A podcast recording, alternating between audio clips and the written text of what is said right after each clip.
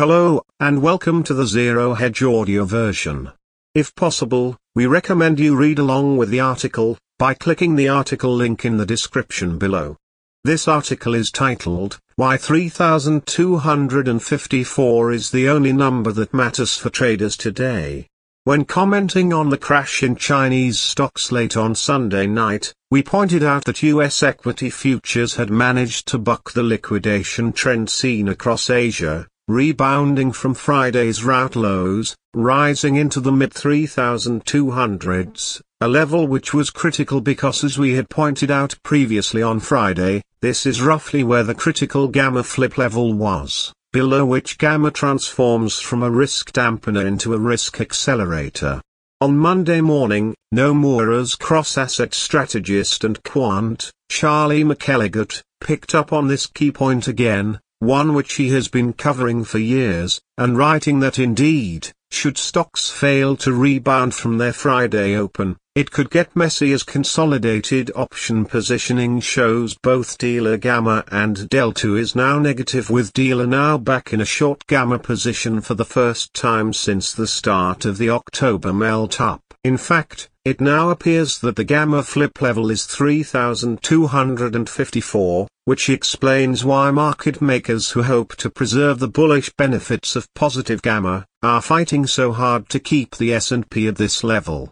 Not surprisingly, at last check, the S&P was trading right on top of this level. For those confused, here is a quick refresher, Gamma-linked indicators are designed to estimate whether hedging by market makers is currently suppressing or elevating volatility. Positive gamma leads to dampening of index moves because the hedgers need to sell when the market moves up and vice versa. Negative gamma leads to hedgers exacerbating volatility as they sell when the market moves down and buy when it goes up. The chart below from SocGen shows that the S&P 500 spot moving into negative gamma territory, below the red line, is consistent with higher levels of VIX, which in turn leads to further selling in the S&P, a greater disconnect from gamma, and even higher volatility, and so on, in a feedback loop. Like Nomura's McElligott, SocGen's derivatives strategy team estimated last week that aggregate dealer gamma had briefly moved into negative territory on the S&P 500, and remains close to it, a byproduct of the notorious gamma gravity effect whereby gamma flip levels tend to serve as strange attractors for the broader market,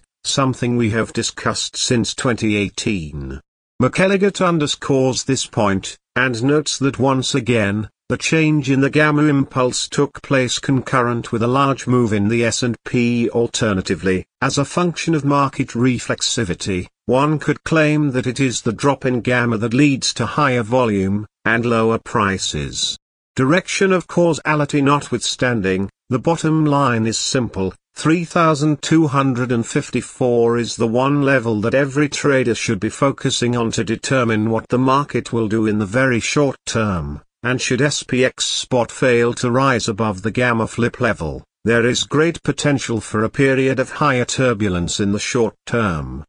Thank you for listening to this episode of the Zero Hedge audio version. We'd like to thank the brilliant work of the writers, published on zerohedge.com. The Zero Hedge audio version is a non-commercial, independently sponsored program, designed to help people with visual impairments, dyslexia, or for people who need narration while reading articles from zerohedge.com. If you enjoyed this, please leave us a quick 5-star review, and feel free to share this podcast with others.